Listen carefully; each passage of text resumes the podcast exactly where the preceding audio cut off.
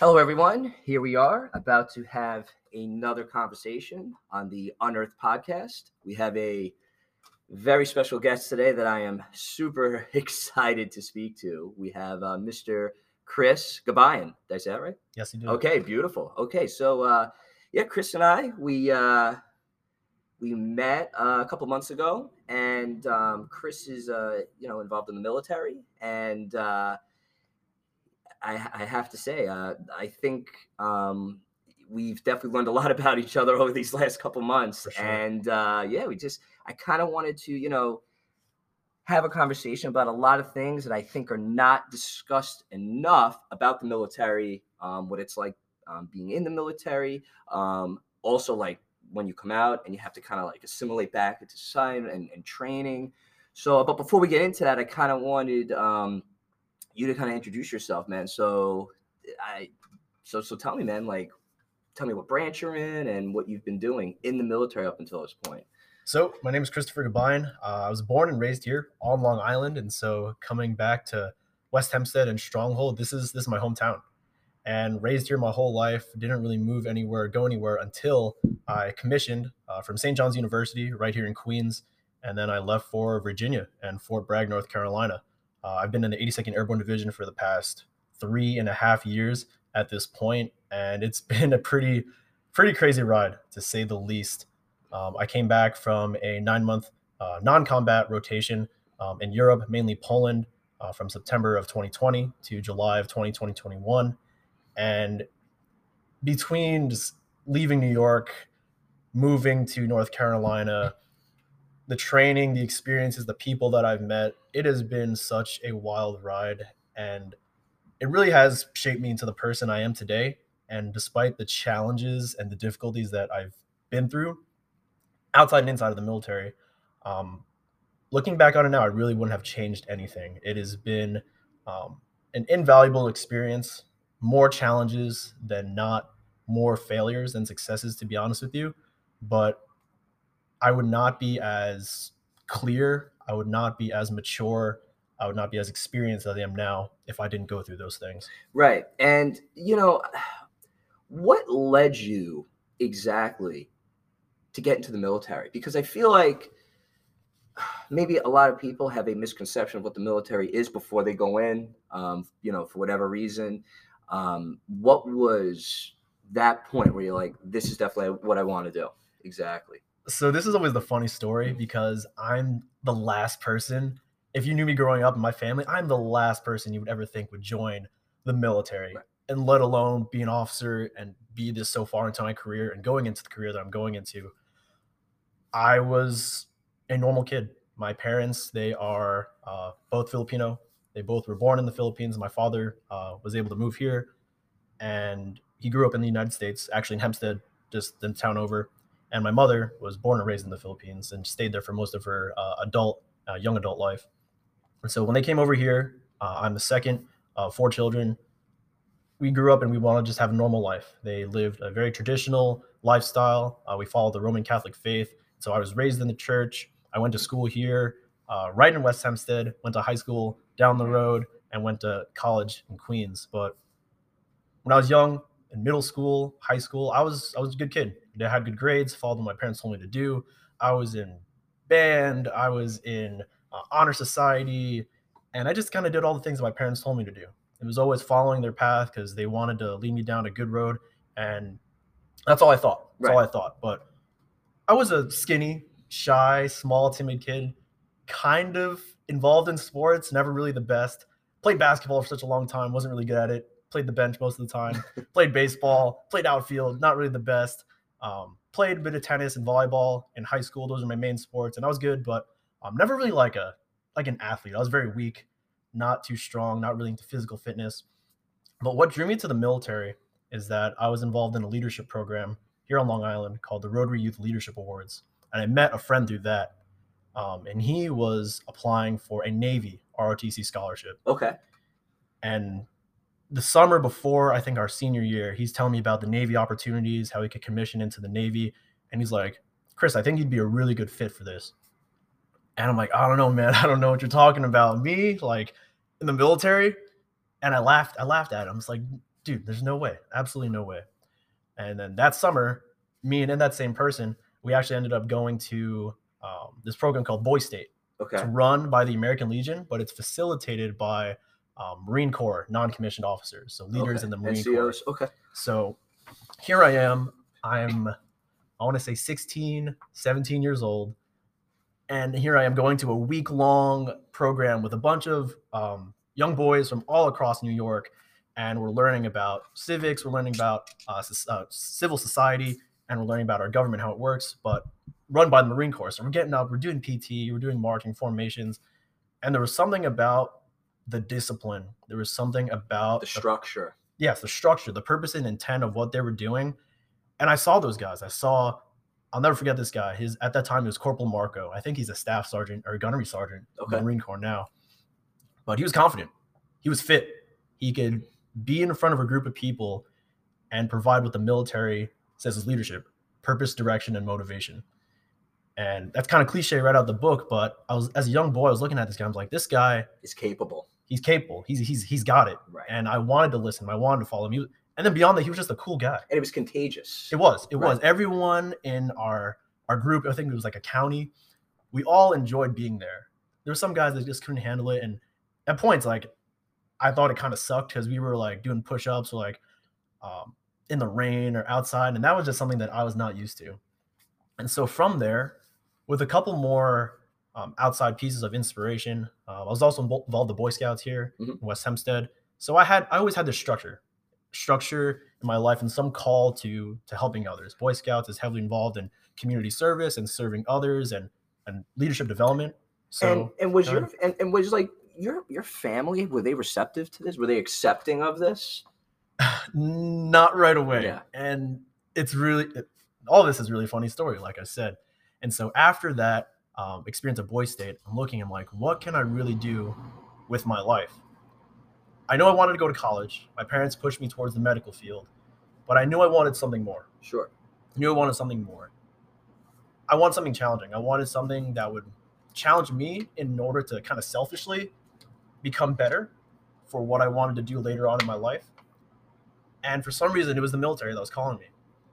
I looked at my options. At first, I wanted to enlist in the National Guard or the Reserves and go to college. But then I found the ROTC opportunity and put all my eggs in a basket. I didn't tell my parents. And this is right before my senior year of high school. I didn't tell my parents that I was applying for this scholarship and talking to recruiters about what I wanted to do. But ROTC was a way for me to go to school, meet my parents' intent of going to college, because that was always the first priority, but also gaining the training, getting the experience in order to commission into the military. And it was, I think, Thanksgiving of 2013. I made this big announcement at the dinner table, and I go, Mom and Dad. Was this while they were cutting the turkey, or this was at dinner? This was at dinner. I think we ate already, or what? Dinner was over, or dinner was going on. But I'm like, Mom, Dad, I got to tell you something.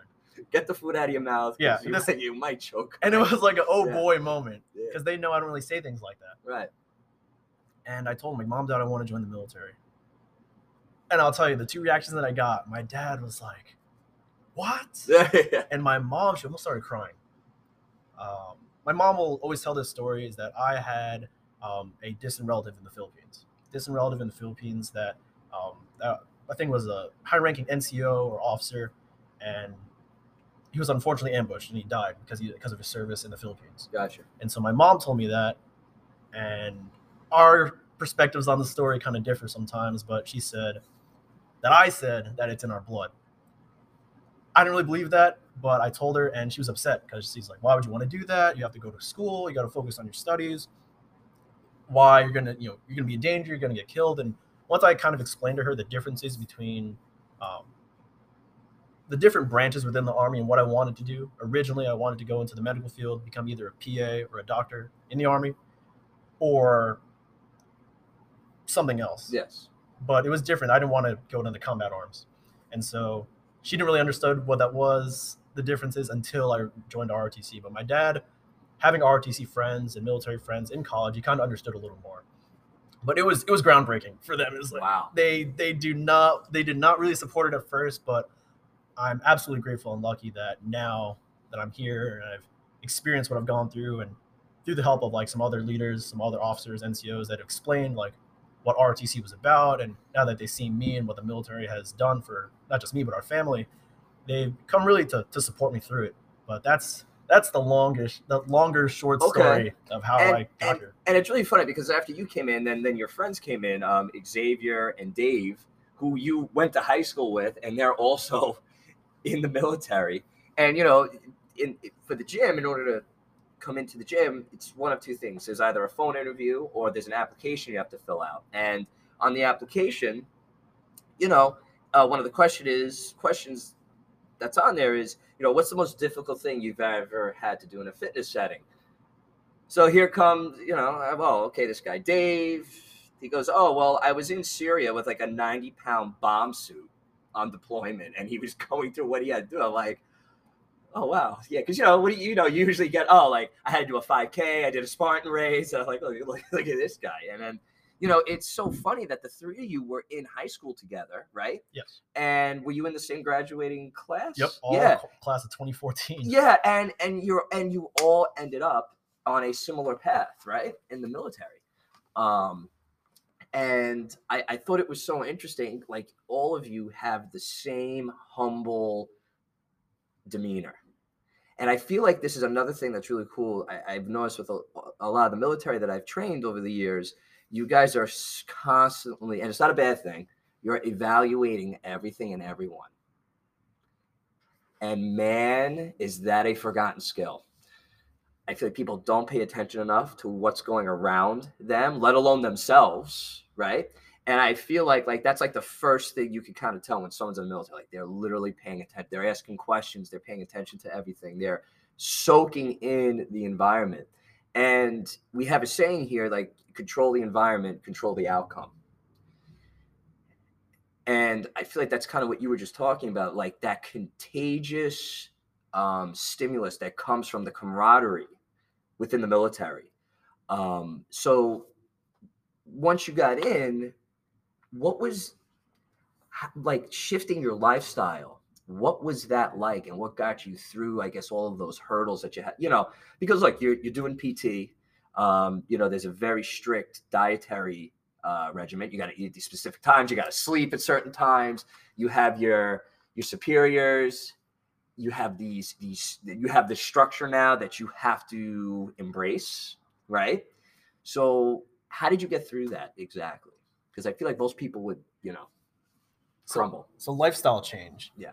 Lifestyle change, and this is going to come as a disclaimer that this is all my opinion. This is all my opinion. Absolutely. Yeah. This doesn't not reflect on what the Army tells us to do, or the DOD. Yeah. And just for anyone else out there that's listening, this is Christopher Gabayan's opinion. Yeah. So lifestyle, for me, coming into the military, it wasn't too difficult to change my structure. Okay. I always had a very like regimented, planned out daily life, either in high school and even more so in college, because college gave you a little taste of the military. You know, wake up at PT. I think PT for us was like 6:30 to 7:30 or 6 to 7. And I always had that 5 days a week or 4 days a week, had your classes. So everything I knew was pretty structured. So coming into active duty, it didn't hit me too hard. At first, it was almost easier than college because I had less responsibilities. I was just focusing on work. Sure. But the biggest thing I had to learn with the military in that sense is that you need to be adaptable. You need to be adaptable for anything, because you know what's coming in the beginning of the day. You're going to come, get the formation, and you're going to salute the flag at 6:30 in the morning, and then you start your PT. Whether that's going to be a run, strength workout for the day, some kind of tactical PT, you know that's going to be that. Finish up at 8 o'clock. 82nd Airborne finishes at 8 o'clock. And then you shower and get ready, and then you're either in the motor pool on Monday at 9 o'clock or 9:30 everywhere else. Anything else could happen through that day. You can set your priorities beforehand. You can set it in the morning. You can give your subordinates in your team your main focuses, but anything else can really happen. Sure. Whether it's accidents or taskings that come down. I'm a logistics officer, and so we are a customer-based branch. We support other units with supply, with materials, with services, whatever it may be, and so we're always supporting someone else. And random taskings can come here and there. All you really need to do is be adaptable.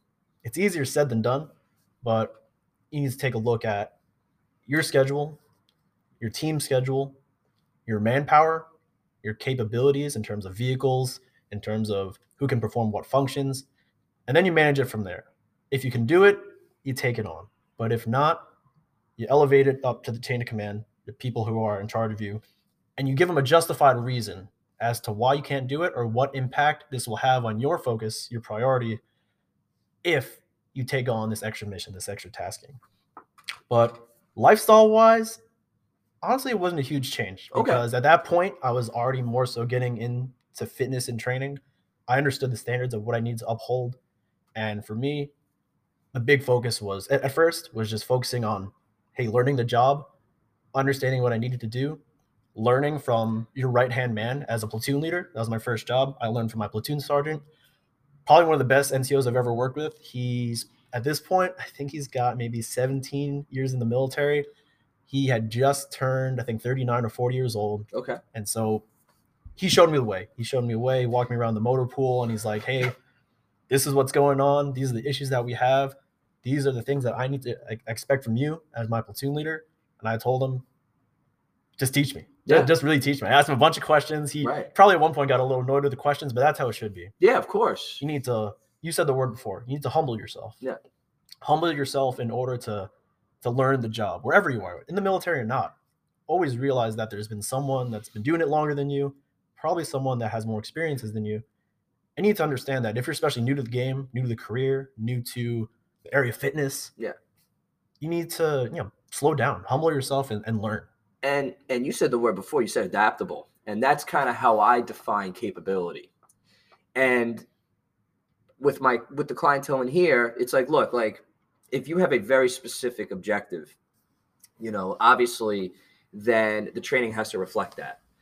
But for me, I know I did my job right when you can go and do a 5K and handle yourself properly without getting buried, even though you're not training for a 5K all year round. Same thing with strength. Like, I want you to be able to lift, to run, where you can kind of go into any situation that requires a certain amount of capability and adapt towards it. So I kind of wanted to see, that's how I define capability. It's your ability to adapt, or it's right. And how do you define capability?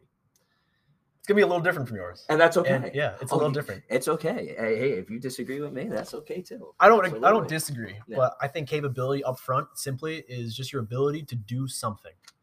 To do something, and your ability to do something enables your adaptability. Okay. Because I don't think you can be adaptable if you're not capable. Sure. Okay. And the way I look at that is you need to be able to be, this is fitness, this is life, yeah, military. You need to be self-sufficient on your own. You need to have the skills, yes, the knowledge. You don't have to be an expert, but you need to have a nice, solid base foundation on whatever skill, whatever area that you're going to be working in before you can be adaptable. I think the two come hand in hand. I don't think that you need to be fully capable in order to be fully adaptable. Right. But you need some kind of bit. You need some base. You need a foundation in order to eventually become adaptable and flexible and whatever you're working in. And I think that only comes from being you need to be self-reliant. And I see this in gyms all the time. I see this with other trainers too. And again, I'm not saying I have all the answers and I do, you know, I'm the best. But like the first thing you got to learn when you come in here, you got to learn how to set the barbell up, how to set your squat rack up, how to put the dumbbells back, like all of those things. Like I shouldn't have, like, look, helping each other out is one thing. But being dependent on people 100% of the time is, you know, I feel like that can be damaging. And I feel like that's kind of one of the things that the military teaches is like, look, like you, yes, you do have these people that you can depend on when shit hits the fan. But ultimately that they're only dependable because they are self-reliant. So like there's that saying, right? You give a man a fish, he eats for a day. You teach him how to fish, he eats for a lifetime. So it's like, look, if you don't know how to set up your barbell and I have to do it for you every time, and then you go out on your own, let's say the gym closes down, let's say you move, you go on vacation, now what? Very true. And I feel like that's another great thing that the military teaches, like, look, like you need to be autonomous to some degree. So the autonomy can create this camaraderie within the unit that you're in. Definitely. And the way I look at this is the military matures you really quick. Yes. Imagine for a young soldier coming to basic training, their age is roughly around 18 to 20. And then they finally get their units around 20, maybe still 19, 20 years old. And the old saying goes, be at the right place, at the right time, in the right uniform. And that includes having like the right equipment or whatever you need for the day. It's part of your uniform. And that is one of the simple aspects about, for one, soldiering, but about life, that it doesn't take any talent, doesn't take money, it doesn't take really any extra external like happenings or forces. If you know you need to be a PT in the morning at 6:30 or really 6:20, 10 minutes, they do the whole 10 minutes prior to the actual time. It's pretty easy, especially if you live right there. Yeah. You know, you lay your clothes out either the night or you wake up early before, you get there and you know what you got to do. And I think that's so transferable and applicable to other aspects of life, because one of the first things that you can do for yourself is just show up. Yeah. You got to show up and be ready. Show up and be ready. And with the military maturing you so fast, you have to be ready for so many different things. And I learned that fast. Like I said, I moved out of New York, spent about 4 months in Virginia for school, but then came to Fort Bragg. It was the first time I really lived on my own. I was, as a platoon leader, in charge of at most 86 people right off the bat. Wow. My first job. Wow. And that a typical platoon leader job is like, you know, maybe 18, 20, 30 people. And I thought that's what I was getting. I walked in this platoon and he's like, you know, are we about like 80, 82, 86 people at one point? I'm like, there's no way. But that's what you have a team for. So you first need to be self-reliant. As an officer, as a leader, yes, inside the military or not, as a person, you need to be self-reliant in order to make sure that you have your life figured out, planned, organized. It doesn't have to be perfect, but at least have some sense of stability, sense of purpose and meaning of what you're doing and understanding what you're doing.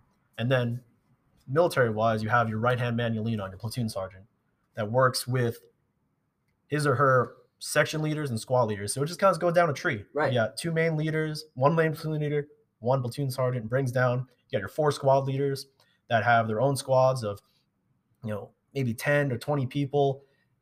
And they have team leaders within there. And the team leaders may be responsible for 3 to 5 people doctrinally by the Army. But it all works. And in a perfect world, it's easy.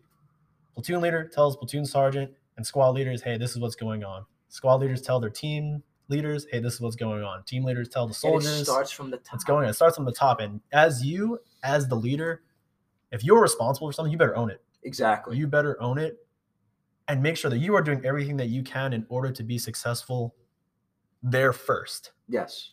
Because I don't believe that you can be an effective leader of a team if you can't effectively lead yourself. Of course. Of course. And having said that, why do you think most people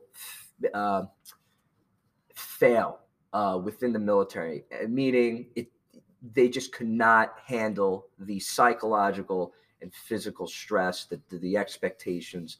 You know, what do you think character trait wise is a common denominator for that? I don't think it's a trait. Okay. I think it's a mindset. And okay. I'll put it as simply as this. People will fail in the military. People will fail in their own lives, whatever it may be. I believe so because they don't want it that bad. Mm-hmm. I knew I could not afford college on my own. That's why I sought National Guard reserves. I knew my family could not afford to pay it out front. I did not want to take out a loan. I bet on myself. I put all my eggs in a basket. I did. It probably wasn't the best plan, but why not be convicted in yourself and your plan and go for it? Right. Rather than just like leave it up to risk or not have any options. Right. I was out of shape when I first joined, or was first thinking about joining. I could barely run 2 miles in 18 minutes. Barely. That's like a 9-minute pace. That's not very good for a male. And I had to get in shape. I had a free period at the end of my senior year, at the end of every day. And I went to one of my gym teachers who was a CrossFit coach, and I asked her for workouts. Oh, I didn't know that. From very cool. Me and one of my best friends, Brian, who just actually got out of the Air Force. We were good kids, not really the best shape. And so we took every free period, lunch, before like volleyball games or whatever. And what we did is we worked out.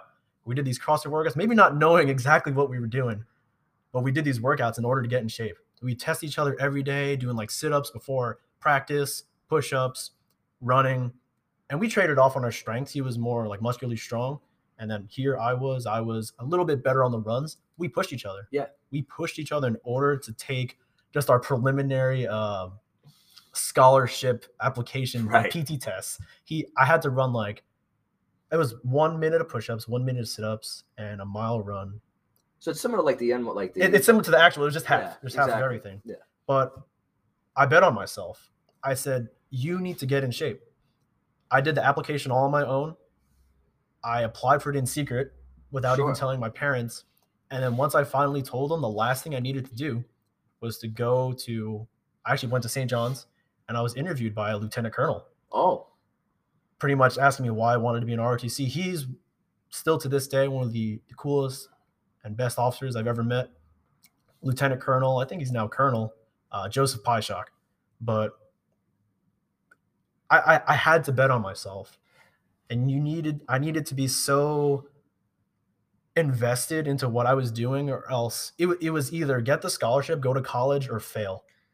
I was just going to ask you, what's the option if you fail at this? What was left for you? I didn't even think about it. Exactly. I didn't even think about it. I'm going to say it probably would have been something maybe not as desirable. Maybe something you weren't as passionate about in whatever capacity that may have been. And I feel like this is a big problem with society today. Not that everyone should do this, but I feel like some people do need to do this. People don't place themselves in a predicament where it's like, hey, there's only one way to go right now, and it's forward. Sometimes you do have to place yourself in that position where it's it doesn't have to be a life or death type of thing, but it's hey, you know what? If I really want this bad, it doesn't matter that the failure of not getting this thing that I want is not going to happen. And I may end up broke. I may end up without a job or no more options. It doesn't matter because I want it so bad, and I'm going to do everything that I can to kind of get there. And that's really what happened with the gym, with this place. It was hey, I emptied out my bank account and what was I? In my early to mid 20s. If this doesn't work, I'm broke. That's it. And so in my head, I was you know what? If this is meant to be, and if I want it that fucking bad, I will make it happen. And I feel like that's kind of what you did with this. And similarly, you allowed your physicality to kind of guide you through that process, right? So for me, it doesn't matter if it's the military, if it's a goal that you want, if it's your family, your life. I think that people fail or don't reach their goals because, one, you just don't want it that bad. Which that is your intrinsic, that is your internal reason of why you're doing this. And if you don't want it that bad, that's going to lead to a lack of discipline, a lack of accountability, self-accountability, and a lack of initiative. And if you don't have initiative, you're not going to take action. And you're just going to sit there wondering why you're not getting better, why you're not reaching your goals, why nothing's improving. Massive action takes massive change. And it kind of works both ways around. Right. And I think just like you, well, maybe not like you, but I got tired of following this arbitrary recipe that my family had for me. And look, it was in the best interest. Same thing. I was supposed to be an attorney. They're you're going to be a doctor or a lawyer. You're a piece of shit. That's what I grew up with. So it was owning a gym was what? What the hell? Right? What is that? And there was no point of reference. No one in my family had ever done this before. So do you feel like people, having said that, do you feel like people's relationship with risk is not what it should be? that it's unhealthy, that it's like, hey, look, I'm going to live in bubble wrap all day. I'm going to avoid as much discomfort as possible, because the byproduct of that discomfort, I don't associate it with a positive outcome. Oh, I absolutely agree, because in my life, pretty much before joining the military, before college, I didn't take that many risks. Mm-hmm. I did not take risks. I did not challenge myself outside of what I was already being given, like school, studying, taking a test. It's difficult, but it's not really challenging me. And I guess simply put, I wish that I took more risks. Yes. When I was younger, the biggest risk I probably took was going full into this ROTC scholarship, because there was nothing else. That's risk, because I had that option or nothing else. Yeah. In terms of anything else that I do now, challenge is the only way you're going to grow. Risk is the only means in which that you are going to find that challenge. And confrontation leads to understanding. Definitely. And definitely. Right. It's like, you know, and I say this too, it's like all the secrets that you're looking for. I know your hips are tight from sitting down. I know, me too. Let me tell you something. I am so glad, just as a side note, that we started this thing at 12, because when I finished training at 11, I was like, I threw up in my mouth like 3 times. Like it did a projectile out, but it was about to, like, I was incapacitated. I was a disaster. So, and I told Stelios the same thing. Like the same thing happened to me. That it just happens sometimes, and you need some time to recover. So. I know, exactly. Perfect timing. Yeah, yeah. So like I was saying before, though,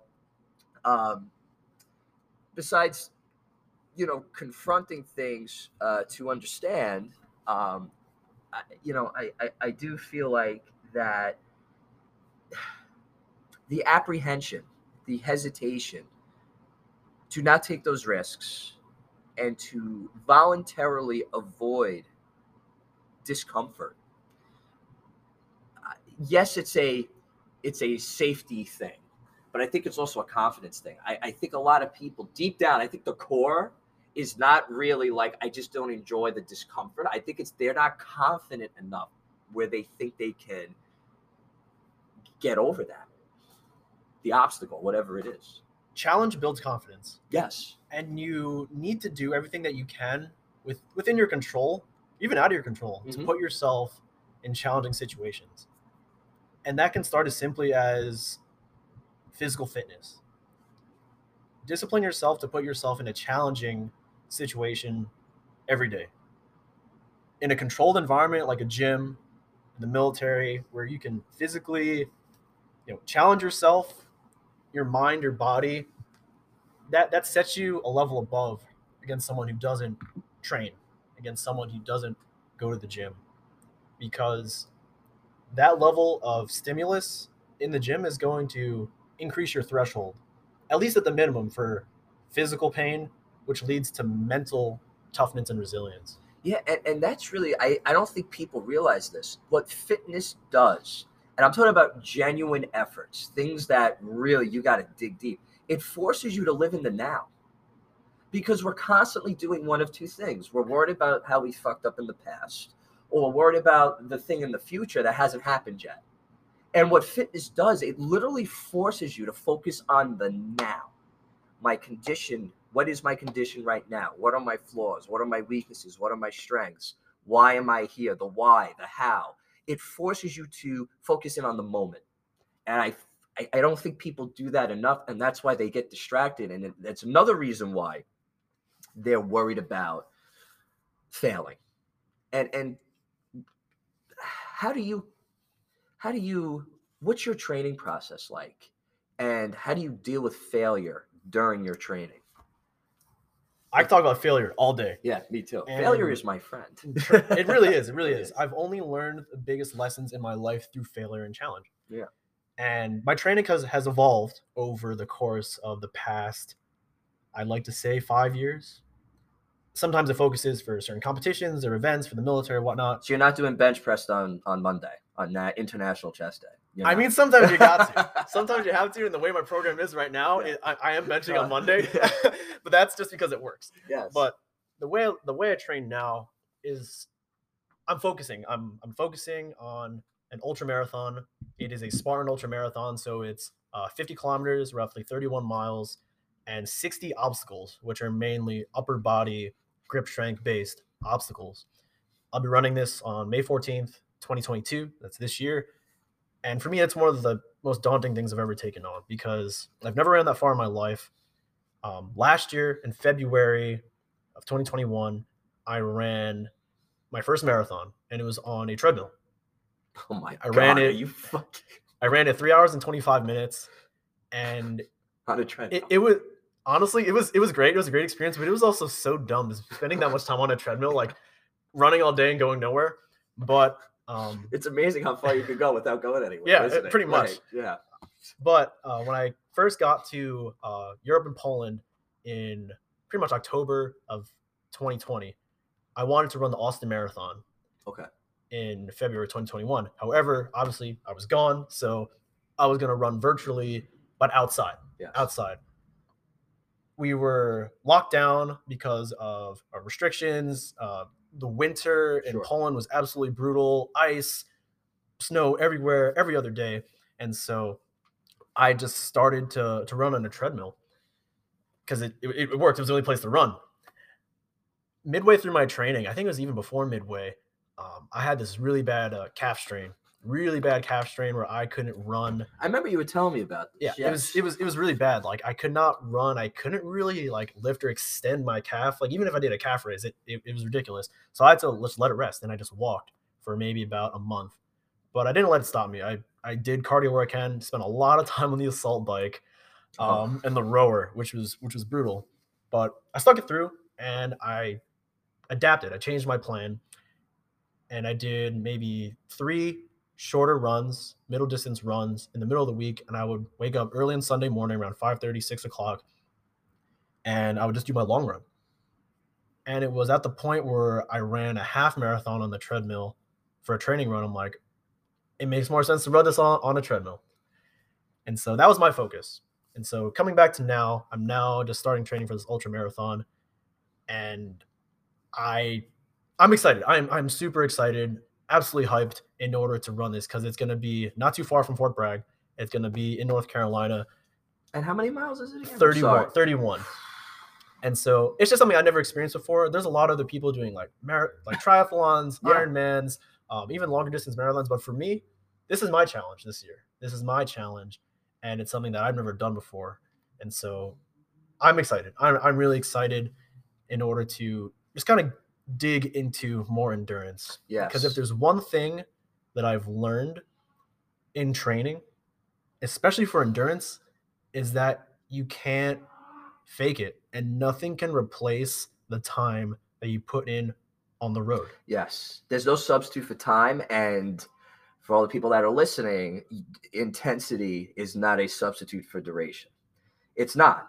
So, and this is a lot of flaw that you see in programming where it's like, hey, like, look, like I think it's a byproduct of the client not having the time themselves where it's like, look, like I don't have an hour and a half, excuse me. And it's not quote unquote, maybe sexy, right? You know, it's much cooler to watch someone do a 1 minute all out effort on a treadmill or a bike. And then, you know, they lay down, they do the sweat angel. And then they're doing the Emily Rose projectile vomit thing. Then the guy that's in zone 2 at conversation pace on a treadmill for 30 minutes. Right. So yeah, there is no substitute for time.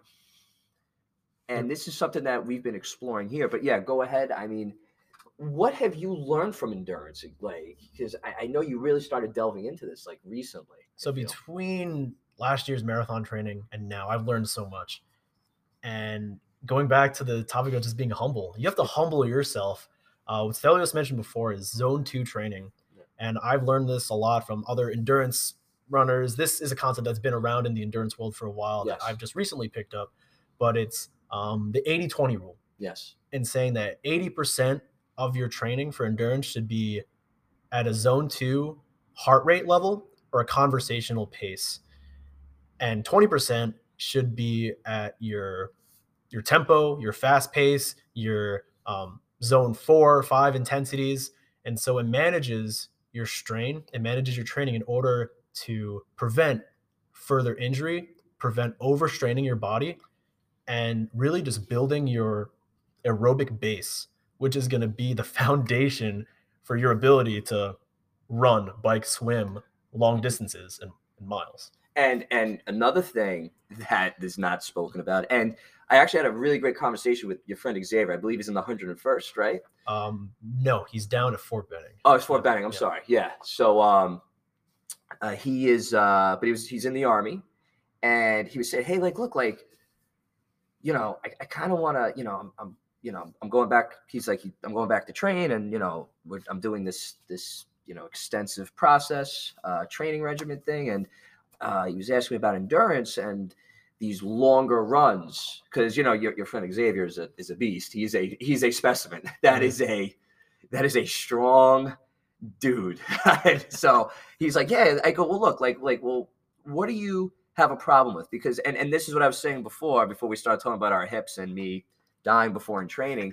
You know, the secret that you're looking for is always going to be residing in the work that you've been avoiding. That might be a strength thing. It might be a sleep thing. It might be an endurance thing. So he was telling me, hey, look, like I don't really do a lot of running. I know this thing that I'm going to be doing moving forward is going to involve a lot of running. So like, what should I be doing? And I'm like, take care of your fucking feet. Self-care. Not wrong. Hygiene. And that right there is not what's talked about enough. And it's also, I think it's not thought about because it's such like a basic thing. It's like my feet. Like, what do you mean I need an extra pair of socks? What do you mean I need to pay attention to how much sweat is coming off? Because let me tell you something. People don't realize this. Yeah, guess what? That face cream that you put on in the fucking morning on your fucking forehead, guess what? The sweat that's coming down that mixes with that stuff, when that goes into your eye sockets, you're not going to be able to see where you're running. And it's going to hurt. So I tell people all the time, like, look, like 30 minutes is, you know, wherever you start at 30 minutes, you start at 40 minutes. You really want to see what self-care and hygiene, how far it takes you and how important it is. You got to start doing like an hour and a half, 2 hours. Again, what you were saying, this zone 2 type of pace. But you were saying, I definitely agree with not just taking care of your feet, but taking care of your body. Everything, yes. One thing that, again, this is my opinion as Christopher Gabayan over here. One thing that the military has done wrong and just trying to fix now is this whole culture of max effort and intensity. Yes. Every time in big divisions like the 82nd, the 101st, you see guys that don't have any real credentials in training. The Army's developed like a master fitness training program. It's got some great leaders in it, but you have, you know, junior leaders, non-commissioned officers telling people to run like 5 miles 4 times a week at max intensity. And that is far from how we should be training. I've been wearing a Whoop strap. Yeah. Some of you fitness enthusiasts out there might have seen Whoop, but it's essentially a fitness tracker that measures your strain and your recovery. Yes. And it'll balance that out on a graph weekly, monthly, to show you how well you are really recovering from not just your workouts, but from your life and then your strain yes. from not just your workouts, but everything you do. And so one of the biggest factors for me that I've learned is that the way the military has been training me and everyone in the past, I've only been in for 3 years, but is that we are overtraining and under recovering. Yes. Overtraining and under recovering.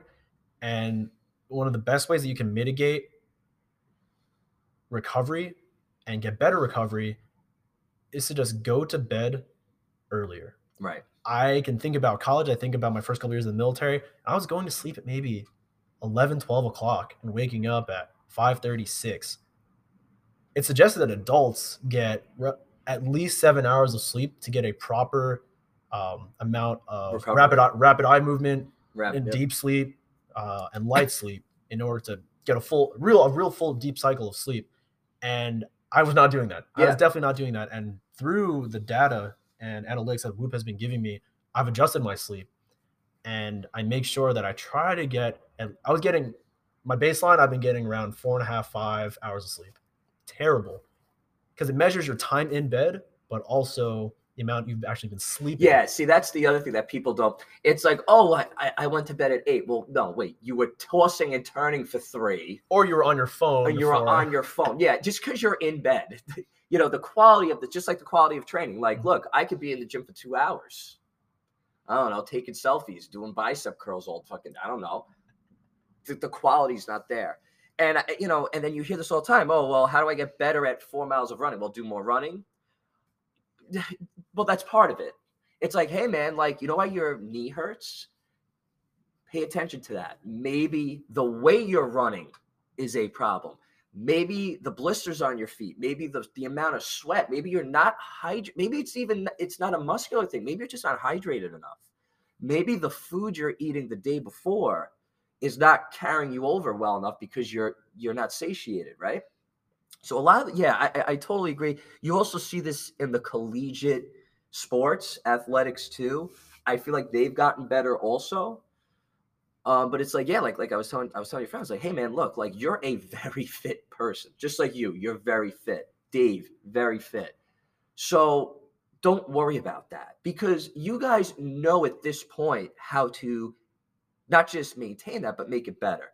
So let's focus on these other things that maybe I haven't been paying attention to: the sleep, the hydration, foot hygiene, self-care, whatever that may be. And I also try to tell my clients in here, it's like, hey, look, like you coming in, I'd rather you come in 3 days a week, quality training, and then you pay attention to this recovery on those other days than like, oh yes, 7 days, you know, 100% all out as hard as I can, you know, roll around like I'm having a seizure on the floor and advertise everyone how hard I'm working because that makes my ego feel better. No, like there's a fine line between, and I say this all the time. It's like, I feel like people don't work hard enough on their hard days. And then they work too hard on the days where they should be resting. And that's really the foundation of endurance training as well. Other people have told me this, and it's make your easy days easy, but make your hard days hard. Mm-hmm. And it sounds really simple. Kind of sounds a little cliche and redundant, no, but that's where you make your money. That's your bread and butter. And the irony with endurance training, you know, the human species is, you know, like, you know, 200,000 years old, whatever. And it's like, we've gotten here because of endurance. You know, it's not exclusive to running a marathon or whatever. Like think about like what we were doing. We were going from place to place. We were doing, we were hunting, we were gathering, we were nomads, we were moving all over the place. Like we got here because of endurance and because of that mechanism. We were able to get to this point as a species, right? So it's kind of ironic. It's like this thing that got us here in the first place, the majority of people don't even pursue, even though that's what kind of got us here in the first place, right? We're making ourselves a little too comfortable. Yes. And I catch myself doing that all the time. Yes. It's really easy to fall into. And I think the most important thing is how do you mitigate that? You recognize you get comfortable, but that's a big thing. You can't really teach it to people. And then you slap yourself. You know, you realize it yourself, and I'm so guilty of this. You realize you get comfortable, and the way that you said, like, the way you can mitigate this, the way you can get out of it is really, like, you got to just find something that scares you, find something that challenges you. For me, last year, it was the marathon. For me, this year, it's the ultra marathon. Sure. And you just got to – sometimes you just got to do it for so long. Between around September to November, I was just itching. I was itching for something new. I was really itching for a challenge. And whether that was a physical, mental, whatever it may be in my life. And I have other things going on that are definitely doing that for me. But in the physical realm, I'm like, all right, what's next? What's next? I see James Lawrence, the Iron Cowboy. He did 101 consecutive full distance triathlons, 101. You see guys like that, and you see people, Nick Baer, the CEO of Baer Performance Nutrition that I work closely with, he just ran his first 100-mile race in Leadville, Colorado. And you just see from the experiences that these people go through, it's not the race. It's not just, right. Oh, look, it's 100 miles. You look at what these people experience and endure during those moments, where their mind goes, and what it really teaches about them. And for me, I'm just like, man, I'm like almost scratching. Like, yeah, I got to find something that's really going to teach me about myself. And everyone that tells me about an ultra marathon or an Ironman or triathlon tells me that in your endurance training, in your deepest, darkest challenges is where you find out so much about yourself, not just physically, but emotionally, mentally. And you know, piggybacking off of that, what was the lowest part of your life up until this point, and what got you out of it? I know we're going to go deep, man. So there's been a lot of lows. Yeah. Like I said before, like I've probably had way more failures than I've had successes, but recently, and I preface this with, this is my personal experience. In terms of the military, I haven't done a whole lot. I haven't deployed to a combat zone. My rotation was non-combat in the European theater, but the time that I did spend away over there for that extended period of time was probably the lowest part of my life, my adult life recently. And there's a good amount of factors that go into this, so I'll dive into it. About 3 weeks before we deployed in September of 2020, I was made to be what you call the company executive officer. It's the right-hand man to the company commander. You're expected to execute duties as the commander and oversee the entire company's operations, administrative, their training, and everything kind of just filters through you. Everything in the company filters through you. They'll call you the XO. Sure. And I soon discovered and experienced that my commander was just a toxic leader. Mm. Why was he a toxic leader? Not to cut you off. Or if you can't get into that, that's fine. I'll kind of explain a little more.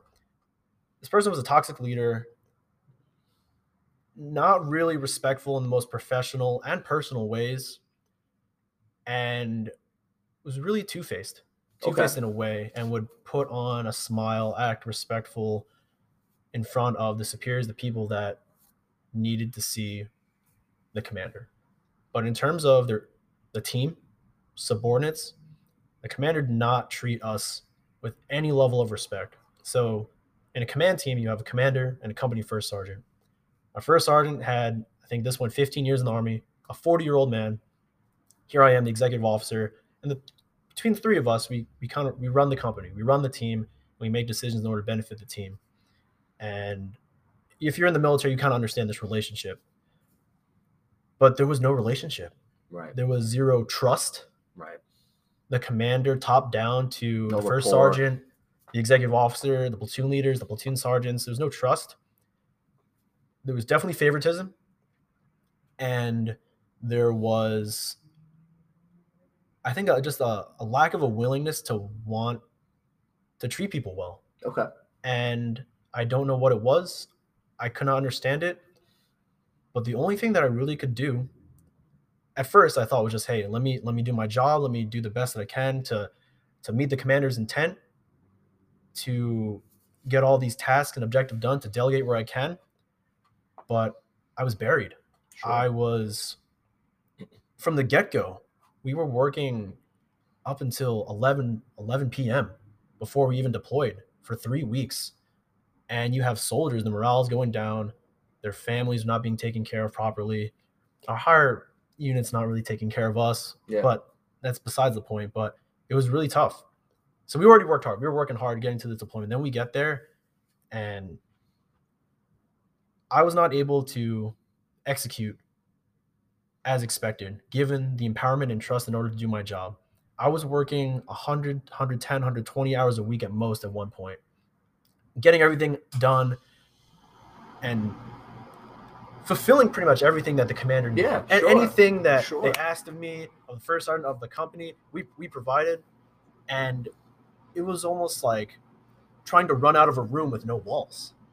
Like doing the best you can every single day, doing the right thing legally, morally, ethically, and being told that I don't know my job, that I don't know what I'm doing, that I'm doing the wrong thing. I was constantly being demoralized. Yeah. And at first I thought it was just me. I brought this up to my company first sergeant, my fellow platoon leaders, and everyone had also told me that they experienced the same. There's so many more details and so much more context that I could dive into this. Right. However, I'll bring this into a lesson point, is that as a leader, you choose to be a leader. You volunteer to be a leader. Right. And if you're put into a position where you're appointed to look out for your team, you're not being looked after. Yeah. I felt like I was fighting out there, and it wasn't a combat deployment. I wasn't fighting, enemies of the United States. I was unfortunately fighting an enemy within our own ranks. And that's the way I see it. I felt it. It wasn't just me. It was every other leader in that organization that felt patronized, belittled, disrespected, not given any trust. And then when you're expected to perform every single day under those conditions, no one wanted to go to work. Right. No one wanted to go to work. We were still putting out the effort because that's what we do. Yeah. As leaders, we do it for our teams. I tried to shed and block that toxicity, the negativity from my subordinates, mm-hmm. but I worked in the company headquarters. Yeah, what are you directly for the commander? And at the end of the day, I can say that there was unethical, immoral things that were happening over there, and I couldn't do anything about it. I tried to hold people accountable. Yeah, and it was just a nightmare. Every single day, I was just doing my best, and the only thing that I could do was endure, persist, and get through in order to just do the best that I could for my team.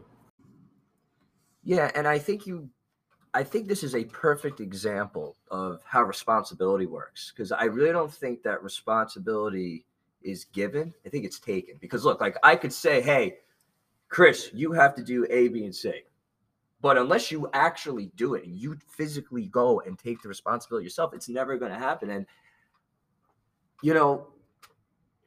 not that anyone wants to go through what you just, explained, but I think it is important that people do go through a variation of what you went through, because I did it also. And I think this is part of leadership. Like if I don't know what bad leadership looks like, then I don't know what, like I need the contrast. I need the duality. And I was involved in an organization, it was a bunch of dojos. I went through a very, very similar type of relationship with, we'll call it the upper authorities, whatever, the owners, the people.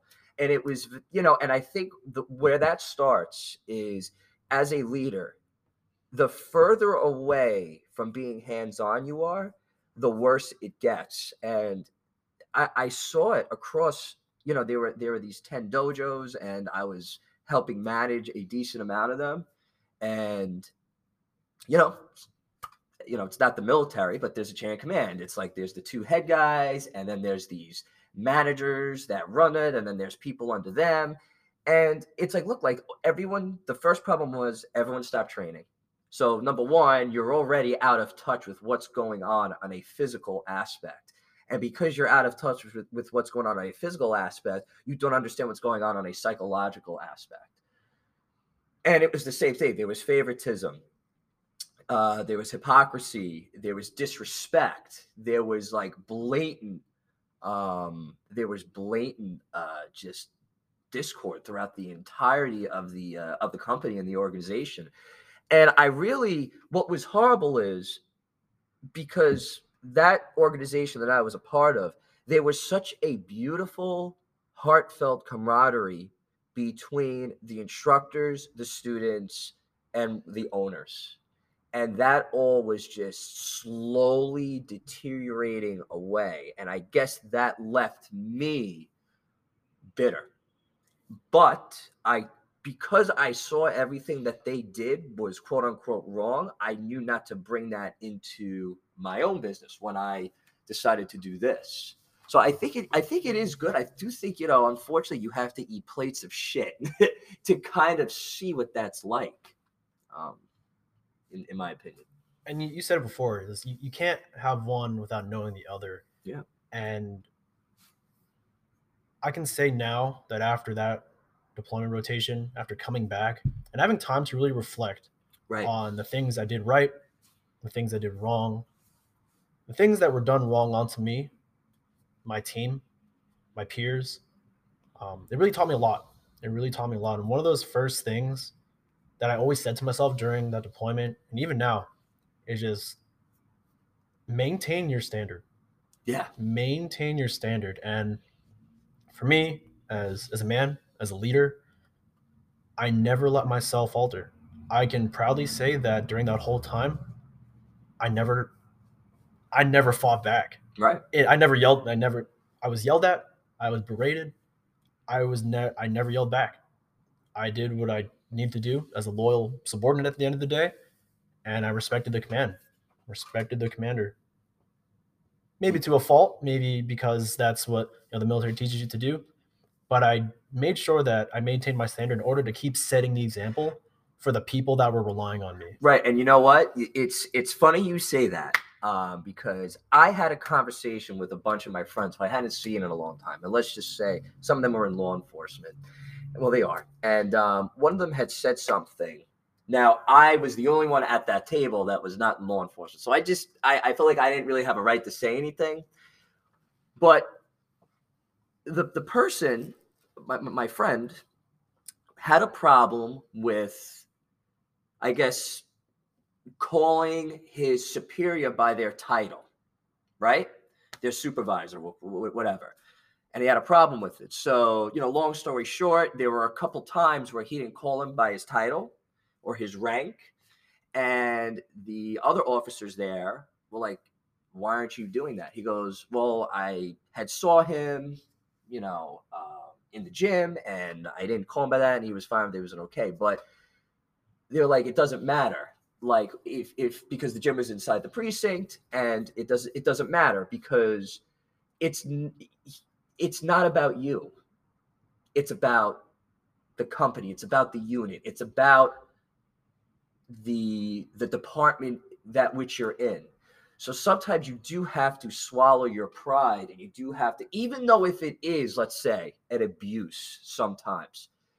Not that you shouldn't speak up, but look, like sometimes it's like if it abuse is one thing, obviously, but look, sometimes it's like, hey, look, like it's not about me getting the last word in. It's about me setting that example because it's not about me. I am not bigger than the Army, than the police department, than the FDNY, than the company that I work in. And that takes some, I guess, reservation within the self, right? And are you familiar with who Jocko Willink is? Oh, yeah. So I read his book, Discipline Equals Freedom. But one of my favorite pieces or quotes from him that I try to carry around and remember is he says that leadership is all on you, but it's not about you. And in our case, in your friend's case, in my case, for me to be a good leader, sometimes I needed to be a good follower. I needed to be loyal. Yeah. I needed to be obedient, maybe to a fault, like I said, through we can even call it some emotional, professional abuse in a way. And yeah. I, like I said, I'm not going to go into the details. Yeah, that's okay. It's just too much. Sure. And I'm sure that a lot of other people in the military, officers, NCOs, even soldiers have experienced that. But for me to be a good leader for my team, I needed to be a good follower. And I saw that in my team. You did point of reference, essentially. My subordinates, they worked I had a staff sergeant. That was my right hand, my operations NCO. And this staff sergeant worked tirelessly to make sure that we didn't sink.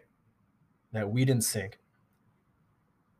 was in the office sometimes, till 1, 2, 3 in the morning. And I let her do what she could because she maintained that loyalty. And I could not, there's no possible way that I could thank her enough for the work that she did because she learned the job on the fly. I got there with 3 weeks before we deployed. She got there maybe 2 weeks before we deployed. And she maintained loyalty on my side the entire time. Throughout all the changes that we went through in the company, throughout all the difficulties, we butted heads sometimes. But at the end of the day, we understood our roles. We understood what we needed to do, and we took more upon ourselves in order to make sure that the people under us were okay, that they were taken care of within training, within administrative work, within just general living. And we made sure we did the best we could. At that point, it was just for them. It was for the team, making sure that everyone was okay. And, you know, I wanted to kind of look this up while you were going through, just so I had a butcher the name, but there's a book called The Regulations for the Order and Discipline of the Troops of the United States. And this was a book from a general that I'm going to try not to butcher this, Frederick William von Steuben, who was brought in by General George Washington. It was like, hey, look, like, we got to get the fucking military together, because look, like, I mean, it was literally the country had just been founded. We're in a war. So they were trying to get everything. And I read how he kind of got the military together. It's a really interesting book. And this is exactly why I study how the military, not just from a psychological, but from a logistics perspective, how you guys manage people, how you facilitate the environment, because I feel like what's kind of missing from the fitness industry is that integrity that you're talking about. It's missing because it's like, hey, the only thing that I'm, as the owner, as your coach, as your trainer, the only thing that I should be providing is a good workout. I just have to bury you, make you lose some weight, have the 22-inch biceps, make your ass look great in leggings, whatever it is. And it's like, that is so superficial. It is so, it's such a simple delivery where it's like, hey, look, if you're running a class, there's a psychology there. There's a level of respect there. And it's not to say, look, oh, I'm the trainer. I can't be questioned. I can't be challenged. I know everything. Like, the rule number one in here is you question everything, especially yourself. Like, that is literally like the first question here. And I said, hey, like, look, guys, like, you think this is fucking stupid? What I got on the board? Like, let's talk about it. Don't hold back. Maybe I made a mistake. Excuse me. Maybe it's too much. Maybe the volume's not enough. Maybe the intensity is too high. Maybe that ref scheme doesn't work with the time domain that I put up. And from another aspect of that,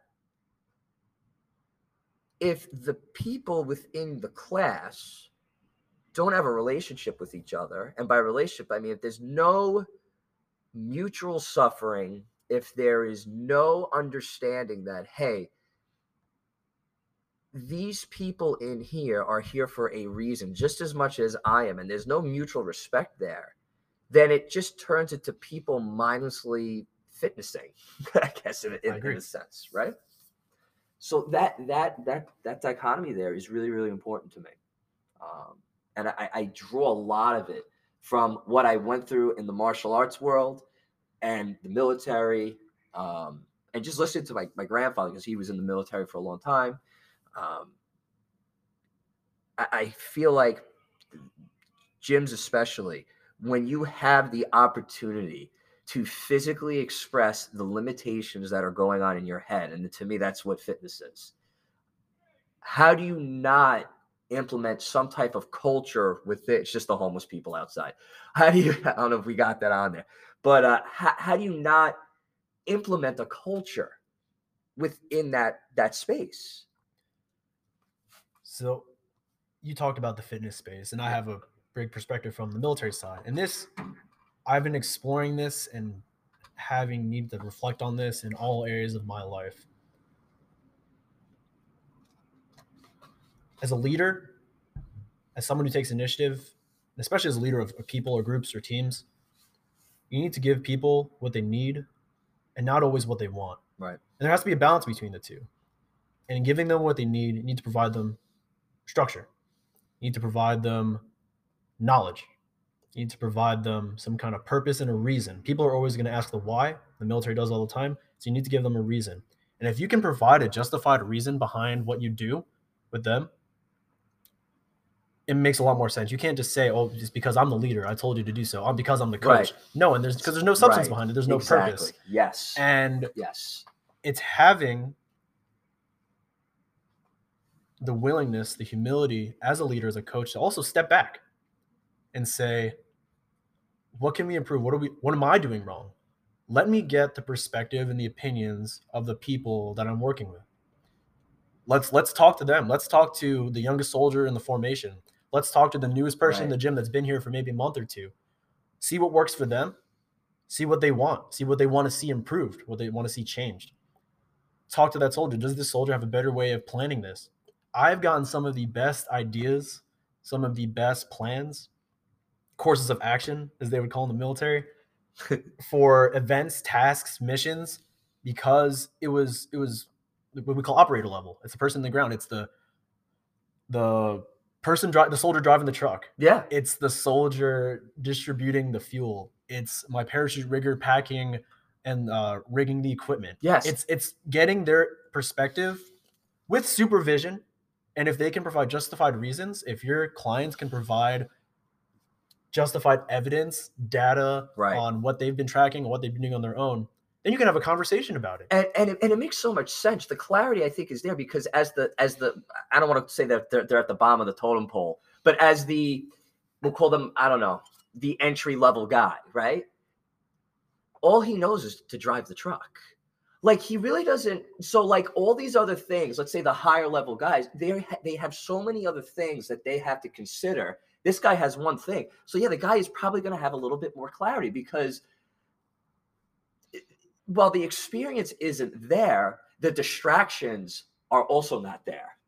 Because it's like, hey, like I noticed that thing. I know my supervisor or whoever, you know, the superior officer has all these other things that he's worrying about. Maybe he doesn't notice this little thing that maybe he has not necessarily forgotten about, but maybe he just hasn't revisited in a while. I agree. Right. And you know, this was another problem that I ran into, like at the old organization I was involved with. Like there was no feedback loop that was fucking allowed. You need that. It has to be unfiltered and it has to be apologetic. Yes, you do have to sometimes risk being offensive to get to the truth. And by offensive, I don't mean attacking someone's personal beliefs or their appearance. I'm talking about just what's going on within the space at the time. And hey, look, if your ego is hurt, hey, look, maybe you need to start training again because you haven't trained in 2 years. Like this was the shit I was dealing with. Like, no, like, listen, you are not a capable person. You're young, you're healthy. There is no reason why you shouldn't be training every day and being more involved. Like you're not even 50 and you barely go into work. Because you're the owner. I believe that as a leader, and you said something that really sparked this, as a leader, for you to be effective, for you to continually evolve, for you to become better, whether it's a business, a military organization, a team, you need to be honest and truthful. Yeah. And it's truthful in other areas. You need to be truthful with your team, your clients, the members of the organization, because they need to know what's going on. Maybe not every single detail, but hey, let's say, you know, something bad happened. Hey guys, we're losing this coach and this is really going to hurt us on the team. Or hey guys, the next 2 months of our operational tempo, our op tempo is going to be high. Give people that expectation and then also be honest and truthful with yourself. Yeah. Say, all right, this is what we're currently doing. This is how we're currently operating. What can we do to change? Do we need to change? Is it something that I need to do? I need to let go of my pride, my ego, in order to realize I might be doing something that's wrong. Let me ask for feedback, as you said, to understand why the morale's low, why the clients aren't coming back into the gym, why my NCOs and my leaders are getting upset with me. What's the real story? And it takes truth, honesty, but also intention to find out, showing that I'm taking the effort in order to improve, not just for me, but to benefit the entire organization. It's such a difficult thing because people don't want to have those uncomfortable conversations. Why, not to cut you off, why do you think that is? Because it's uncomfortable. And that's the thing. Okay. Because it's uncomfortable. But what's uncomfortable is, we've talked about it, is confrontation. What's uncomfortable is... sometimes there's emotion behind it. Think about relationships with a significant other. Think about relations between a subordinate and a superior.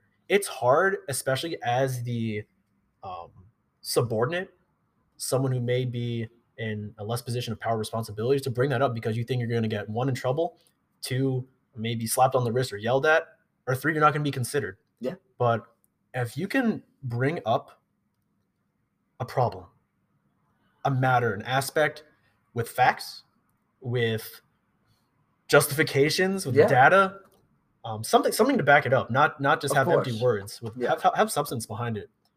Just don't bring noise. Yeah, exactly. Don't bring noise. Most people do. Make it focused and bring reason behind it. And there's a lot of other ways. Yeah. Some people don't know how to communicate. Some people are afraid of communication. But there's a lot of ways that you can convey, issues and have a conversation without it becoming a yelling match, without it becoming a battle of egos. There's a really simple way of providing that feedback without making it a problem. And I think that's why people. You have one, I don't know, let's just, whatever the conversation is, you get one sentence in and they lose their shit. And I think a big problem is it's an exposure issue. They've never gone outside their bubble. They only look at one thing on their phone, maybe one Instagram page, or they look at one news outlet, whatever side that might be. And they're so hypersensitive to anything that is not them, or is opposed to them, or contradicts them. As soon as they hear it, it's like they go fucking nuts, right? And I run into this all the time, and it's like, hey, look, like, you can have two things true at the same time. I could disagree with you, but also respect what you're saying. Exactly, and you and I, we talk about this all the time. Yeah. And the lesson, one of the biggest lessons that I learned from my rotation again, is that for communication, to better your communication, whether you are the one speaking or listening, is that you need to go into that conversation with the willingness to understand. Sure. And you need to open yourself up to that before you even have that conversation. That cup has to be empty. You need to realize. So you can fill it. And humble yourself and say, I'm here to understand. I'm here to listen. And it comes with time, practice, and patience. And that's some of the things. Some people, many of us, and I'm guilty of it too. And I learned that this year, like as if it was like a new thing. But if you practice patience with yourself, with others, you will find that you're able to communicate so much better. If you communicate with the intention to listen, to sit and listen, to want to understand the other person's perspective, and you're not waiting for them to end so just that you can respond, and if you're actually processing what they're telling you, you can have a better conversation. Yes, and I totally agree with you, and I think you hit the nail on the head with that. And I also think it comes from this, I think this is a new culture. Maybe it's not new, but maybe it's just been aggravated a little bit more, but people have a tendency to put themselves in a box, which means, oh, if I'm in a box, you have to be in a box. And if I can't categorize you in a very specific way, then I have to attack you. So it's like, hey, you're either red or you're blue. You're Republican, Democrat. You're liberal, conservative. You're red or blue. What about purple? And let me tell you, that pisses people off. Like, just because you're in the military doesn't mean that this specific amount of criteria follows. Mm-hmm. Just because you were protesting with this specific group doesn't mean that you hit every single one of those. You don't check every single one of those boxes on that list. It's because it's like, oh my God, I can't tell how many times. You're a gym owner, so you're dumb. That's the first thing. You support FDNY, NYPD, and military. You must be a gun. You must be a gun nut. You must be some type of right wing. And it's like, no, I just like training people where fitness matters, and I respect what they do. Can I do that without having a political affiliation or a religious affiliation or a social affiliation? Not everything needs a philosophical movement attached to it. It's just because I grew up with these types of people. I respect what they do. And to me, it's fascinating to train people where fitness can be the difference between life or death. When you go into a burning building, if you're ill conditioned and you got to go up those steps and shit's hitting the fan, the last thing you want to do is come up short due to a lack of conditioning. And I find that to tap into the psychology of that, like, why can't that just be it? Right. So it's really funny because my whole life I've been out of the box. I am a mix of so many different interests, cultures, beliefs, whatever, values, mindsets. And when I was younger, I always tell myself, like, I know I don't fit in. I tried to tried to fit in with the cool kids at school. I tried to fit in with, I guess, with the nerds. I'm a nerd. I guess I'm more lean towards that side. But I always try to fit in with different people. And I always found myself not fitting in. And one of the best things I've learned in my life is that you don't need to fit in. You don't need to be like everyone else. Right. And I had this conversation with my younger sister. She's just turned 16 years old. Cool. She's beautiful. I love her. And she's grown up. She's grown up since I've been away. When I first left for active duty, she was either 13 or 12 years old. And now she's 16. And one of the things that I told her that made me open my eyes too, is I told her, hey, when I was younger, I wasn't doing what everyone else was doing. Yeah. But now that I'm older, no one is doing what I'm doing, either in my personal life, right, my professional career, right, my finances, my other ventures, the amount of experience and maturity that I've gained through what I've done. No one else is doing that because I set myself apart when I was younger. I didn't know it back then. And it took me to leave New York. It took me to get out into the military. It took me to go across the world and to a different environment under dark, horrible conditions for me to find this about myself. And it's the harder thing to do. It is.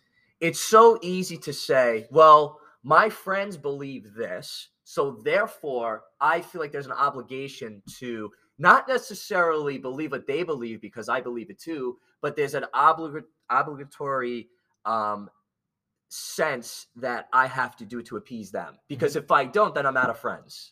Along the way, you live, you learn, right, you grow, but you also change. You do change. Yes, that's the other thing. How could I say, I don't know where I'm going to be in I don't know where are we going to be in 10 years? I can tell you every time I ask myself that question, if I tell like, hey, I'm 25 now and I look back at 20-year-old self, I would have never imagined my life to be where it is now. Absolutely. I mean, if you told me, I'm a guy that I was always involved with fitness, but this type of fitness I didn't get really involved in until much later in my life. Mm-hmm. Because there was a stigma and there was a box that it was in. And that box was Gold's Gym, LA Fitness, and Synergy. And that was really it. Like CrossFit had just, when I got into college, CrossFit maybe had just started to permeate into the mainstream. So even that wasn't a thing. I mean, that was it. You're a trainer. You want to get involved with fitness. You're doing bodybuilding because that was it. It was Arnold Schwarzenegger, Ronnie Coleman, Jay Cutler, all these guys. And you got to be a bodybuilder. There was no functional fitness thing in the main. That it was it. You do a trainer. You get paid to work the floor. You work horrible hours. You get paid like shit, and you have people work on these machines. Along the way, though, can you say that you found what you're passionate about? Yes. Can you say that right now you're doing something that you are purposed in? Yes. Are you happy doing it? Yes. And those three tenets right there. I like that. Probably the biggest thing that I walked away after the rotation. Say those again. This is for me. This is for Stelios. This is for everyone. And I learned so much about myself in the past 2 years.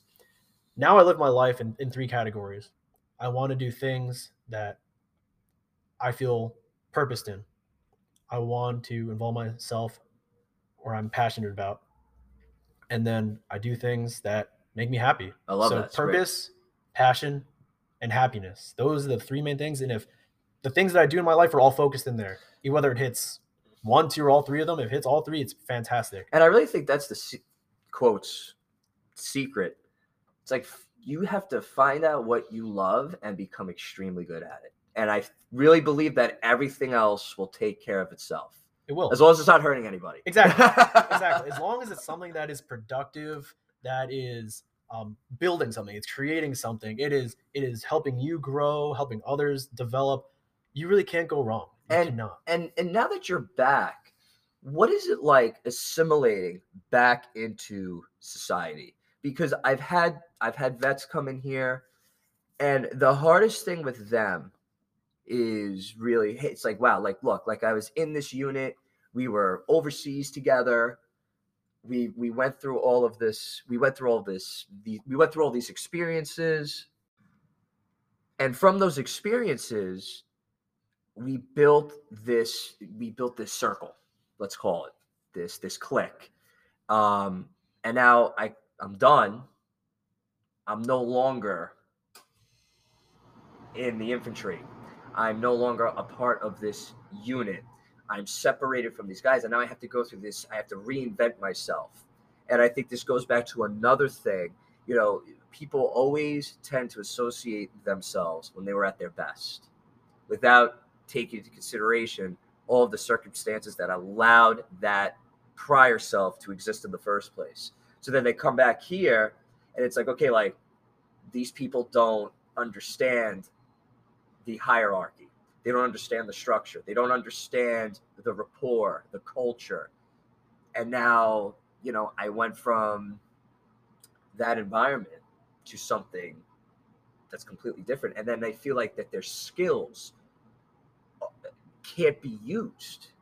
It's like, okay, like I was, you know, I was deployed and doing, you know, all of these dangerous things. And now I'm in Starbucks. What do I do? Like, you know, so for me, how do you feel about it? For me, luckily enough, I never have really attached myself so closely to what I did in the military to let it define me. And interesting. I didn't let that carry on when I came home. I was riding a huge high of coming home. I came home on July 4th. Well, oh, wow. What a better day to come home. Yeah, and my parents greeted me at 4 a.m. with Chick-fil-A. Like, how American, how welcoming can you get to that? God bless America. And so, but yes. Coming home, returning to I came back to my house, my family, my mom and my sister stayed with me in my house in North Carolina for about 2 weeks. Then I came home on 30 days of leave. It wasn't too hard assimilating back into society, for say. Okay. Because I don't really attach myself and identify myself just with the military. However, a lot of the points that I've talked in this podcast and what I've really mentioned, especially living my life in the areas of happiness, passion, and purpose, I discovered that. Right. I really took the time to reflect and discovered who I am. I cut a lot of ties with friends, really, or quote-unquote friends that weren't creating the symbiotic relationship. Okay. I was giving a lot. People were taking a lot from me. Giving more than they took. Exactly. And I decided that then you took. My time and energy is so precious. And this is – everyone's time and energy is precious. It's invaluable. And it is what you offer and give to people. And if people don't respect that, people don't reciprocate that, to me, honestly, that relationship is not worth it. Yeah. Because it doesn't feed, especially if the people and what they do don't feed into my passion, my purpose, or my happiness. So time and energy and managing that with relationships has become so important. Other than that, my life has been so much better. Because obviously being free from the conditions I was in, and I'm also currently transitioning out of the 82nd Airborne Division, having that weight off me and just having the time to really just think about who I am as a son, think about who I am as a brother, as a man of faith, I think about who I am as a leader, not just with the military, but those aspects at who I am as in life at its core. Yeah. Thinking about who I am in those areas, where am I doing wrong? What am I doing well in? How can I mend broken relationships or fix those areas? It really, really opened my eyes to so much. And I've never been more clear in my life of what my purpose, my passion, and where my happiness comes right. from. And also in my own life, I've never been closer to God ever than before. And it's such a beautiful thing because I'm managing my relationships. I'm managing my time.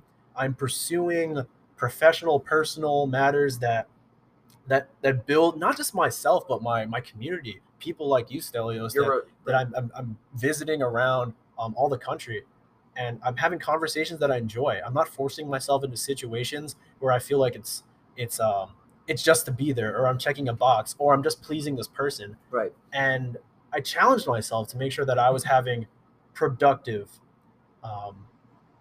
conversations that were not based off people, were not based off of teasing others, making fun of others, political, like whatever. Extreme matters, whatever it may be. I was talking about ideas. I was talking about who you know, Chris is at the core. What makes you feel happy, passionate, and purpose? You're asking questions. Exactly. And I was almost rediscovering life in a way, because I'd experienced so much darkness that I always knew that I was a more positive person. And I maintained that when I was over there. I maintained that standard of mine. That's part of my standard. And then when I came back, it just kind of, it came out so much more, because I was just happy to be around people that respected me, people that I had healthy boundaries, I had healthy relationships and boundaries with. I had people that wanted to, you know, be invested into my life, and I was investing back. Right. So I guess the acknowledgement of that appreciation, I guess, just got amplified when you did come back. And just to clarify, you know, when I was talking about these people, you know, I'm not speaking for the entire military when I say, you know, terms of assimilating back. I'm speaking purely from the amount, the people that we've had here who had a hard time. And then, you know, my grandfather, who, you know, was in the military, was in Korea at 19, saw some horrible things, dealt with some horrible things. But I really feel like when the military, when you guys come back, I feel like that talking about it helps so much. And maybe it doesn't work for everyone. I don't want to make a general statement, but being able to have a conversation, a heartfelt conversation, not just like, oh, well, how do you feel today? Oh, you feel all right?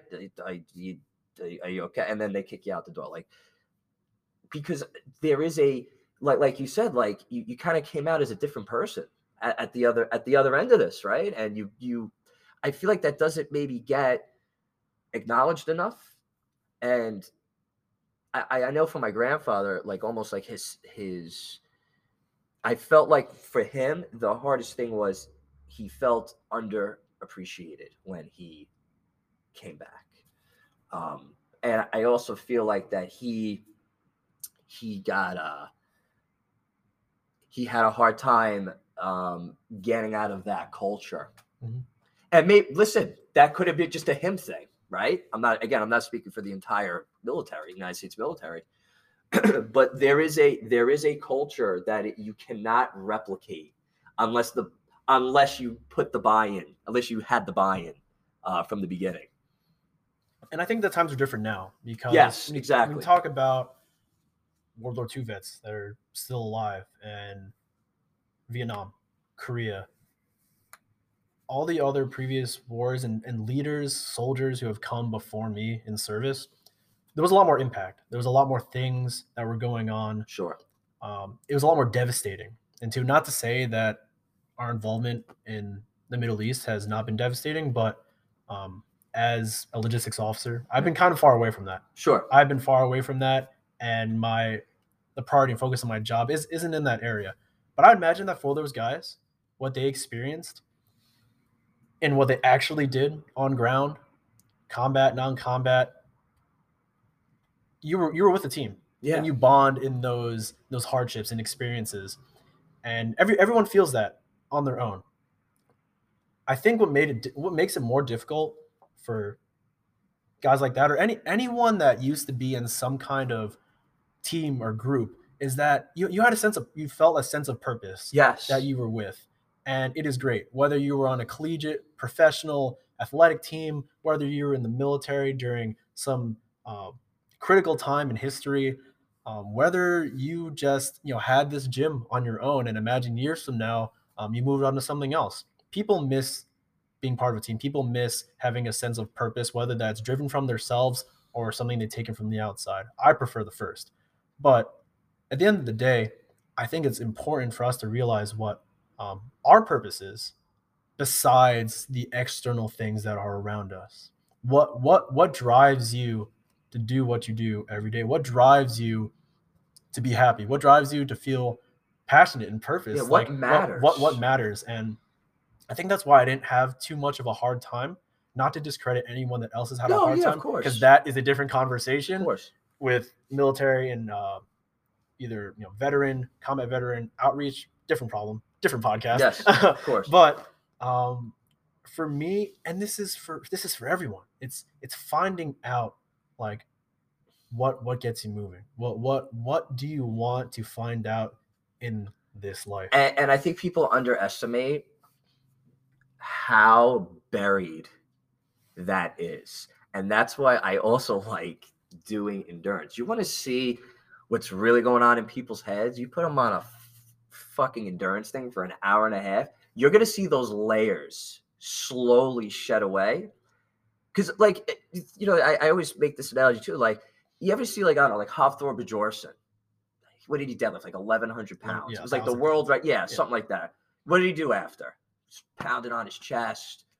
Yeah. You ever see someone finish like an ultra marathon? They're fucking crying. They're like collapsing. That's going to be me. Yeah, that would be anyone. They're crying because, like, but I think that's because, like, there's literally nothing left but the emotion and the self that you carry, that you were able to carry through that entire process. Peeling away, as you said, the physicality of things and getting down to why you do things at its core. We come in here and we come in here to train, to make ourselves better physically, to be ready for what it is that we want to do. However, take away the physical aspect of it. Why are we training our minds and our bodies? Why are we doing this to ourselves? And one of the other huge lessons that I've learned is that I want to live my life at its fullest extent in every direction. Sure. I believe that life is most important at its critical moments, whether that's extreme sadness or extreme joy, mm-hmm. extreme success or extreme failure. And like we said before, you can't know one without the other, but I think it's crucial to experience every part of it, because who are you when things get tough? Who are you when things are going really well? And how you respond to those different types of situations is how you define yourself. Yeah. When I get super successful and super rich, do I flaunt in people's faces? And do I get greedy? Do I do it for the money? Do I start to discredit my family, the people that supported me, now because I'm financially successful? Or when I'm, let's say if I was broke and if I was physically injured, do I just let myself go? Do I not maintain my standard and keep my focus in order to get myself better, dig myself out of this hole? It's what you do in those times of, those really critical times is what, who you make yourself as. And I think that arrival is a trap, because if I've arrived wherever I am along my journey, when I say arrive, meaning, I would at A, I want to get to Z, I got to Z, and that's it. If I don't place myself in a position to ask better questions of myself, then I'm not learning anything. It's like, okay, I did the you did the military thing, right? It's like, and you're still doing it, but it's like, hey, like I went through this difficult process when I was overseas. Why was I able to get through that? You asked that question. Oh, because like you said, I was able to maintain this standard. So maybe that standard that I was able to maintain that got me through that thing, I can apply it now outside of the military into the civilian population. Then you do it there. And then it's like, hey, like, look, like maybe there's another way I could do it. Maybe that's not the only tool in the toolbox. Maybe there's another way. Maybe that doesn't work in this situation. How do I adapt? Am I adaptive enough? Why am I not adaptive?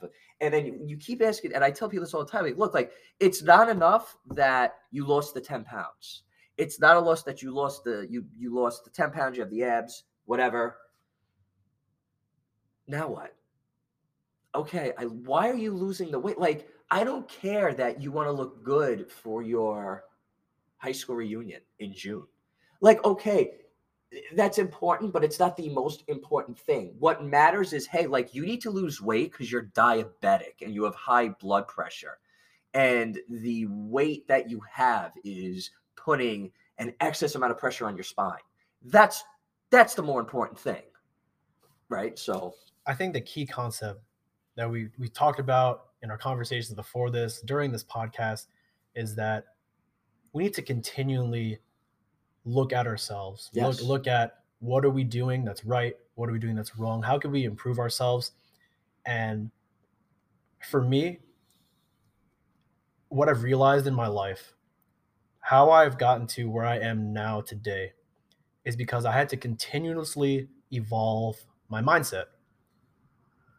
I was in a place where I was sad, I was shy, I was timid, and I didn't understand who I really was. I was bullied severely in school for every which way and reason. I was at times not living up to my parents' expectations. And I listened to that. I let it become who I thought they thought I was. And I didn't live for myself. And now, years later, doing what I believe makes me happy, feel passionate and purposed, I've never been better. But I want to leave you and wrap up with this final, not really final, this is kind of all where it started for me. And I contributed this back to 2013, high school, junior year, Chris Gabayan, someone who did not know what he was doing, someone who was able to figure it out, but was given these words in order to really just change my life. And it goes like this. This quote's by Kurt Hahn. He's an author.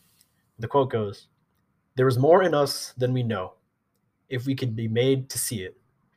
Perhaps for the rest of our lives, we will be unwilling to settle for less."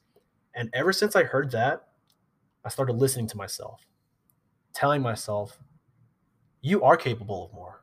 You are more than what people say you are. You just have to tell yourself that you can. And as cliche as it may sound, believe in that. Manifest it for yourself and go for it. And from there, I've discovered every year that there's more in me. There's more in me. I keep telling myself that there's more in you. There's more in you. I just keep finding I grow, I change, and I become just an even better version of myself than ever before. Mm-hmm. And it's just going to keep going. That's the way it should be for all of us. Absolutely. No, I totally agree. And hey, that's a great way to wrap this up. And, you know, I thoroughly enjoyed this. You know, you're a huge inspiration for me and also the people in this gym. You know, we've, you know, you definitely lead by example, which we're all about here. And yeah, man, this was an awesome conversation. And did you have anything else other than that awesome quote and mic drop? I just want to say thank you for, you know, the space, the conversations that we've had, because it's been about maybe 6 months since I've been back in the United States. And I'll tell you, every time I've come back to West Hempstead, I always find myself coming back here. And so, Stelios, thank you for your space, your gym, your community, your time, but also for this great conversation. Awesome. Thank you very much. Until next time.